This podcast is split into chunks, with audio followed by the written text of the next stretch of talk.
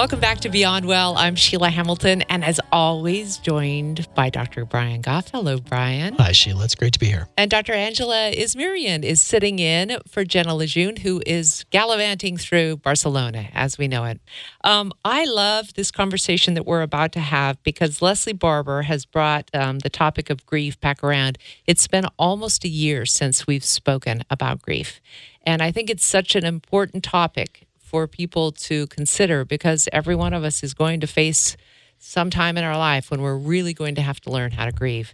Um, Leslie writes that her husband Steve died in June of 2015 of cancer, the longest day of the year and the worst day of her life.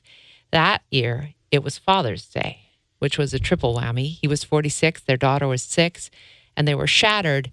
He was a beloved high school teacher and a tennis coach. And one of the things that she decided to do was actually note the ways in which people responded to her grief.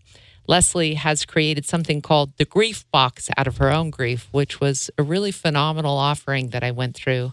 And I welcome you to the studio, Leslie. Thank you for joining us. Thank you, Sheila. It's a delight to be here. Uh, the worst day and the longest day of the year is a perfect way to describe when someone you love dies. Absolutely. It, it also is so strange, I think, to have to experience something when a lot of us disassociate while that's happening. Were you able to remain present in your body as your husband was dying? Yes and no. Um, yes, from the standpoint that I was there, I experienced it along with our six year old daughter. No, from the standpoint that I couldn't believe it was happening. Yeah. He was only sick for about five months. So to me, it felt like shock. It felt unheard of. I couldn't believe that a healthy, happy 46 year old's body could turn on him the way that it did. And so I think, in a way, I separated my brain from my body um, in that, in, in grief and in the aftermath of the tsunami that was about to hit me. I also think that most I don't know if this is different in other cultures, but I also think most Americans aren't prepared for the physicality of dying. What happens to the human body, how traumatic it is, how ugly it is, how difficult physically it is to help someone through the dying process. I found that to be one of the most jarring things of all. Absolutely. We talk in our culture and we see it in the movies. Oh, they died peacefully in their sleep with all of their loved ones behind them yeah. or around them. Right. And Steve had his loved ones around him, and there was nothing peaceful about a 46 year old man dying. He did not want to die. Yeah. He wanted to see his six year old grow up. He wanted to stay and teach all of the high school students that he taught. He did not want to die. So there was nothing peaceful about that process. Seeing the pain that he was in, Obviously, there was some relief in in the fact that he was no longer in pain. There was just so much anger mm. and so much frustration. And when you mentioned the physicality, I realized Steve was going to die 10 days before he died. Mm. I did not realize that before. People sometimes say with cancer, oh, you must have prepared. There is no preparing for somebody to die of cancer. Yeah. And when I realized he was going to die 10 days ahead because he woke up and couldn't swallow, I my whole body just went into spasms and I had this horrible pain in the back of my chest. And for years I described it as my butterfly wings, mm. that that's where the pain was. And an acupuncturist said to me, It's the back of your heart. And that's what's in pain. Oh my gosh. And I just thought that was so beautiful because our heart does break when somebody we love dies. I also understand our our brain is significantly affected. But my heart was so heavy for so long that sometimes I just laid down on the ground because I couldn't carry it around anymore. Yeah. It was just too heavy. Dr. Ismirian, I want to bring you and Brian in because um, I do think that part of the reason that death is so traumatic in our culture is because we don't talk about it, we don't prepare for it, we don't have a context for dealing with it. And I'm curious how many people who are suffering real post traumatic stress syndromes because they've witnessed somebody dying and they are here to tell you that it is one of the most traumatic things you can witness. Yeah. I, I don't I don't know the data on grief and PTSD, particularly if it's not linked to a traumatic accident or a threat of, or a violence. What resonated for me, or what I was thinking about when you were saying, when you were talking, was how much in our culture we are set up to try and feel good, feel at peace, be happy, be anxiety free, be certain, all of these really enjoyable, positive feelings, almost programmed to believe that if we're not feeling those things or we're feeling something opposite, that, that we're doing something wrong. And so I'm extraordinarily hesitant to pathologize grief, profound grief, even, that Mm-hmm. that just feels like profoundly hurting about something that was profoundly important to you. And that just feels so, so human. But if you don't have a tolerance for the breadth of human experience and feel like you need to be only on the positive end of things, then yeah, you do seek out like I want to go peacefully, I want my loved ones to go peacefully, and I want to romanticize this extraordinarily painful experience. Mm. You said something, Leslie, that I thought was fascinating in that you have an inclination around therapy and everybody going to therapy to be able to handle their grief, that you feel like you've handed all emotions to therapists. What do you mean by that? Um, I've been in and out of therapy for decades. I believe in it. I'm a huge fan of therapy. And 90% of grief are emotions. 10% of the time, grief turns into complicated grief, which might be a diagnosis, for example. So 90% of the time, this is anger, this is frustration, this is loneliness, this is relief for some people, this is anxiety, right? It's not necessarily something that we have to diagnose. I went to a wonderful doctor a couple months after for the pain I described earlier. And she immediately wanted to put me on antidepressants and believed, as a primary care doctor, that grief is under medicated.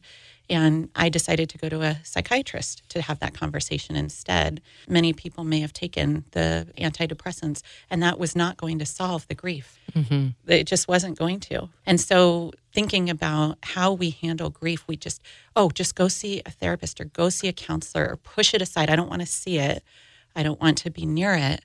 That just puts people who are grieving into darkness even further. Yeah. Angela, um, she has a, a wonderful analogy that um, because every woman goes through a unique pregnancy, they should understand when they encounter grief that that's going to be as unique and individualized as pregnancy. Do you think that's a good way to think about it?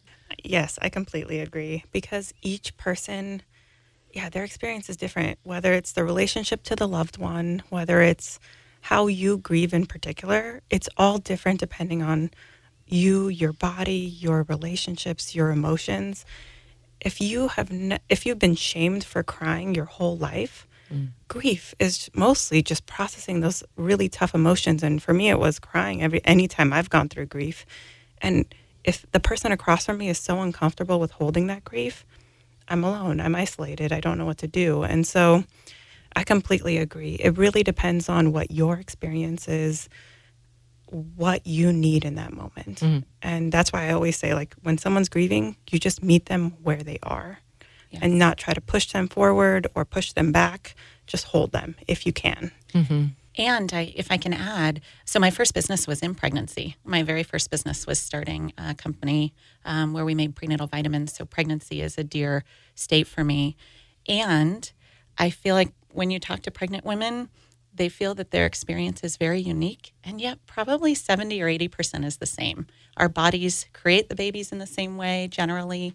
We generally all have ankle swell or, you know, some sort of craving, right? So generally there are a lot of similarities.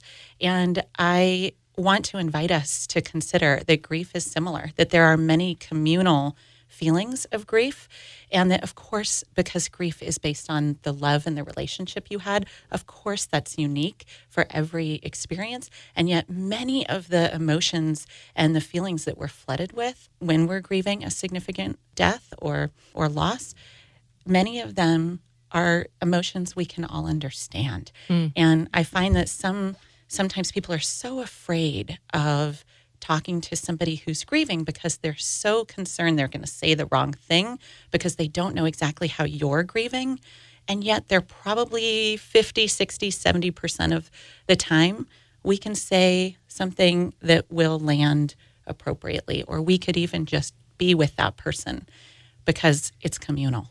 You know, and both of you have said something along the lines of a, therapist walking alongside of somebody or you know just being with them and bearing witness to the grief. And i think i just wanted to highlight that in that as much as i think it's very normal to and, and healthy to lean on friends and family members and so forth i think because of that tendency that enjoyable emotions are the ones that we desire that you lean on a friend and the friend feels vicariously uncomfortable for you and doesn't know how to quote help which gets translated into how to make you feel better when in fact what you're looking for is someone who is willing to bear witness to you being uncomfortable and maybe by extension feeling the pain themselves Mm. and to tell you that it doesn't have to get better. You don't have to stop or fill the void or dry the eyes. I think that's in my mind when we talk about a therapist or or someone bearing witness to or walking alongside of you it is their own comfort with or their own willingness to be in the presence of somebody who's hurting and to not rush the process. Yeah. Is that fair? Yeah. Absolutely. And you mentioned friendships. You know, when when somebody is dying, like in my situation with Steve, my friends were doers. They showed up with food. They showed up at the hospital. They showed up to do all these things. Now all of a sudden he's gone and we're sad and there's nothing they can do about it. They can't fix my pain. Hmm. And I learned that the hard way because I couldn't fix my daughter's pain. Hmm. I would have given every limb, as I'm sure you would have, Yeah. to have taken her pain away. And I learned the hard way I couldn't do that. Yep. All I could do was hold her and bear witness to her pain and validate and acknowledge. And when people are used to doing and now they're in a being role, that can be very challenging for people. And sometimes they go away. And that's where I feel like having a new support team, a therapist, a grief counselor, I do grief coaching, um, uh, other widows, other parents who have lost a child, just connecting with other people who have had a similar experience who can finish your sentences. It's so important. Yeah. Or who who Well can wait through the long pause until you actually can finish your own sentence, right? Yes, such a good Because point. sometimes that can be so long. I, I'm really curious why you decided to do the grief box because I found each of the things that you put in the box so intentional and so wonderful. Um, but it's like creating something out of your grief is such an interesting impulse. Thank you. I wanted to address the concept you mentioned earlier that nobody knows what to say or do. And people sent me flowers, and those flowers were dying on their way to me, right? They were pretty. They made me feel a little bit like a funeral home.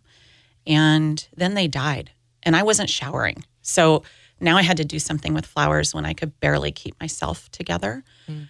And everyone said, well, it's the thought that counts. Mm-hmm. It's not just the thought that counts. Showing up with something different, something helpful, something useful.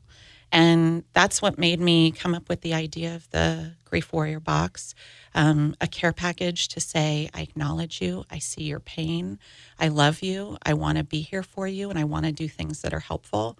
And it started with two items in the box. It started with the in mourning badge.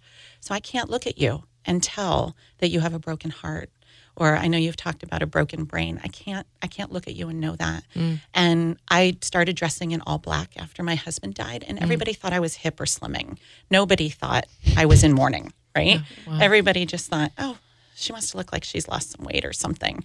And so I thought, well, there's got to be a way. And so I came up with a little badge, like a pin, but it doesn't ruin your clothes, that says in mourning. And on the back, it says grief warrior. And I did that because as grievers, we often have to remind ourselves that we're grieving. And mm-hmm. that's why we don't have the sunny disposition we usually do. Mm-hmm. Sometimes we don't feel cheery. And I would walk into a doctor's office, and the overly cheery receptionist would say, Hey, are you having a great day? And it took everything in my body not to want to say something terrible to this poor young woman. And then I felt like a jerk. Mm-hmm. And then I felt terrible. And then I went home even sadder than I already was. So, this in mourning badge can just tell people tread gently, right? The second question that, or the number one question people would ask me is, How can I help you? What can I do? And my response was always the same You can bring my husband back from the dead. Mm. And then they would look at me like, Oh, I can't, I can't do that. Mm. And I'd say, Well, you're no good to me. And that sounded harsh, but it's because I didn't have my normal diplomacy skills when I was in significant grief. And I needed the help. I had a six year old. I had a house that was, you know, needed to be tended to. I had garbage that needed to be taken out. That was his job. He wasn't mm. there to do it anymore. So I created a ways to help notepad so that you can not even think about it. Just check a few things off when people ask you that and hand it out. And that's what started the box. Was thinking, okay, those are helpful, useful things. What else could we put in the box that would be really helpful for somebody who's grieving? Yeah, I love that hmm. the the checklist because people often don't think like if they if they say tell me if there's anything you can do well the person who's grieving is so overwhelmed they cannot come up with things to do even though the garbage needs to be taken out and the recycling is not done and the the laundry list of things that go out of control when you're grieving are really interesting so i'm glad that you addressed that in that list I, I like the list too. Even if you didn't, even if you didn't give the person a slip of paper, it seems to me like what you've created is a reminder to the person grieving that you know a, a response different than there's nothing you can do because you can't bring my husband back. It's like that's how it feels, dominantly so. And then I look at this list and I'm, I think, well, well dinner would be helpful. uh-huh right You Pick know. up my kids. Yeah, and Clean it's the litter of a box. reminder of like, Yeah. unfortunately, as much as I don't want it to, life goes on. Yeah. and like I have to go get the mail and stuff like that. Can somebody just sort that for me? we were talking last night. I was doing a, a presentation and talking about the some of the strange experiences that happen after you lose someone that you love. And and one of the guys said, you know, in your book, when you said the unfortunate thing is that life moves on at the same pace as it did prior, mm-hmm. and so he he said. I so related that I got in the car and everybody was driving so fast. And I was like, don't you people realize that I just lost this person I love so much? Could you all slow down and recognize my grief? And I was laughing so hard because I think that happens to everyone. They're just mm. driving along and you really don't even have the energy to put your foot on the gas and you're maybe getting up to like 35 miles per hour and people are honking at you because you're so out of it. It is a, such a common experience. It's such a com- and and the world is rolling so fast. Well, and at all age, uh, all ages. My daughter was six, and Steve died at three forty-five in the morning. She was there, but then she went back to sleep because she was six, and she woke up and she said, "Mommy, I had a nightmare that Daddy died." And I said, "Love bug, Daddy did die, and you were there, and you told him you loved him." And she burst into tears and she went to her to get a notepad and she wrote on these pieces of paper and ran out the front door and started throwing pieces of paper on our neighbors' lawns. And I said to my my um, husband's stepmother, "Could you go see what's going on out there? Because I'm not sure what's going on."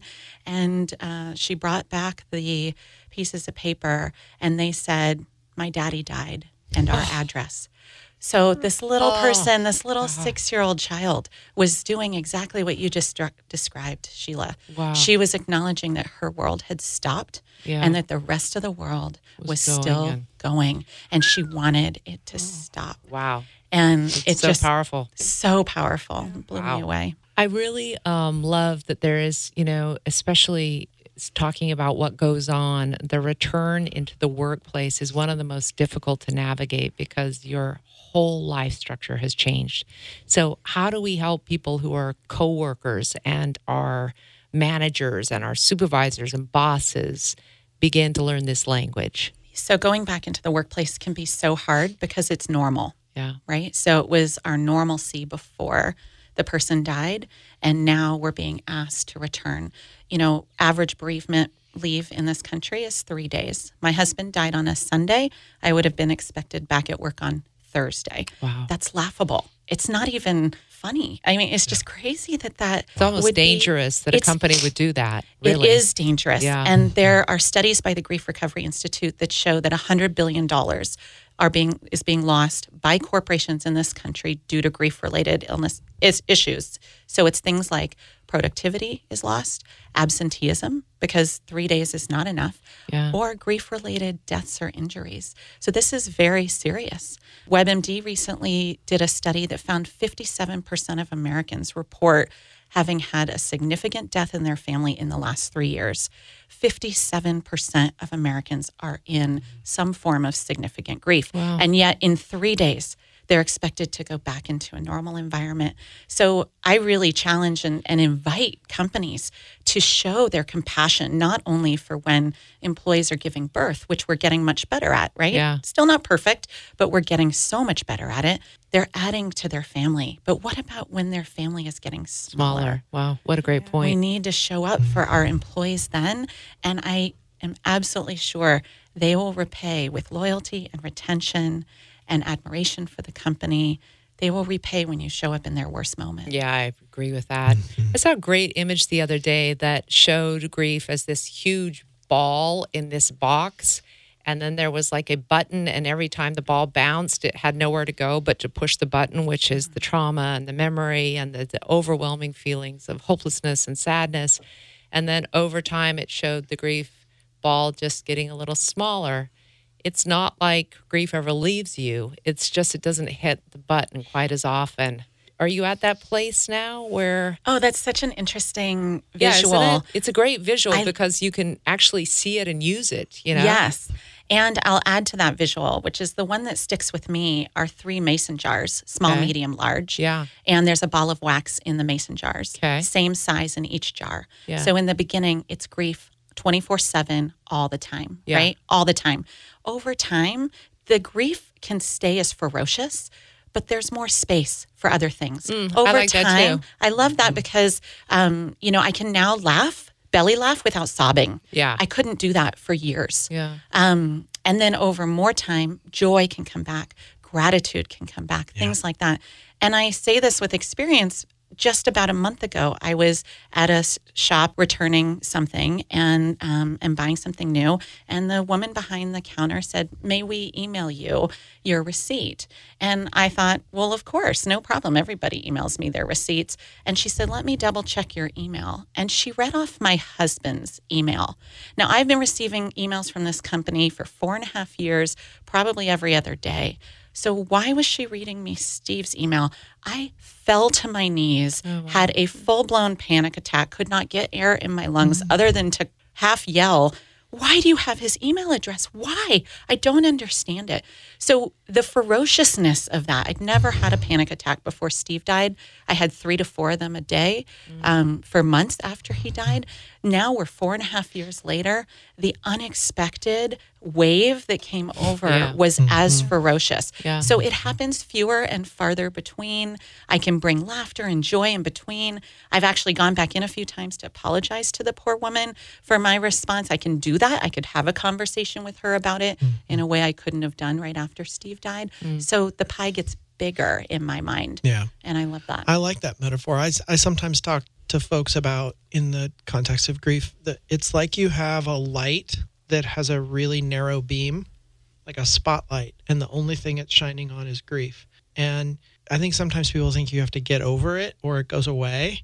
And I prefer the idea that the beam gets broader and you can see and pay attention to and recognize more things. You have space for more stuff, and now it's a flood lamp. And the grief is still there, but there are other things. And occasionally, the light isn't shining on the grief at all, but then something will happen, and it's like a sneaker wave. I know someone who lost her husband, and it had been oh, I don't know, um, a year, something like that. And she was filling out, she was going to a new physician and filling out their initial paperwork, and it got to marital status.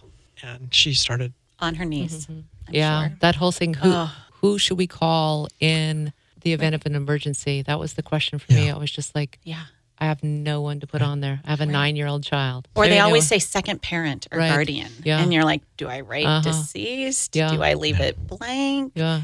What do I do? And people say, oh, you're a single parent now. No, actually, I'm an only parent, Parent, right. now. Yeah. I don't give my child to another parent That's right. half the time. Time. I'm it. Yeah. That's a very different experience. Yeah, those um, things keep coming up throughout your life too. Even when your daughter will go to college admission, it's very difficult for the admission officers to understand that one of the parents is dead. They don't have the forms for it. They don't have the, so it's a lot of complication to, you know, be able to navigate this world that's so much about black and white, kind of. Well, we know divorce. We understand that a lot. We don't. We know people who are separated. We get that a lot.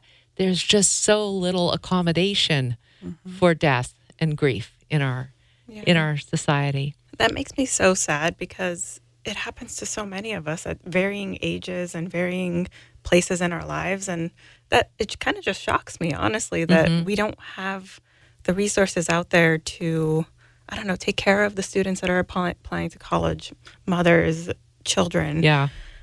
And I don't know, I'm trying to have empathy and it's kind of, um, Yeah. but I don't know. I think about how difficult it is to, if you are not prepared, the response of like, I don't know what to do in order to make you feel better. It kind of always goes back to, I would rather hear, I don't know what to say, but I'm here. Yes. Or I don't know what you need as an employer, but take the space you need. Mhm. Like if you need, if you get triggered, there's a private room here. Mhm. I'd rather have that as an option or, you know, appropriate forms for colleges, Right. something that kind of, I don't know, puts it out there that we are all in different places and here's, I don't know what you need, but just let me know. Yeah, it's wonderful. Well, I um I loved the box. It's beautifully designed. It's really thoughtful. It just I mean it will offload that awkward thing that people have, which is I don't know what to bring. She told me she has enough casseroles. So, Exactly. Yeah, it's beautiful. How do people find it? They find it at our website, which is agriefwarrior.com. We also have a very loving community at A Grief Warrior on Instagram and Facebook to support people who might not have the support they need. So that's where they can find it. Thank you again, Leslie. It's been really wonderful to speak Yeah, with you. Thank you so much. Thank Our so program much. is brought to us by the Foundation for Excellence in Mental Health Care and Cedar Hills Hospital. Thank you so much for listening. And please, if you can, give us a review on one of the places where you listen.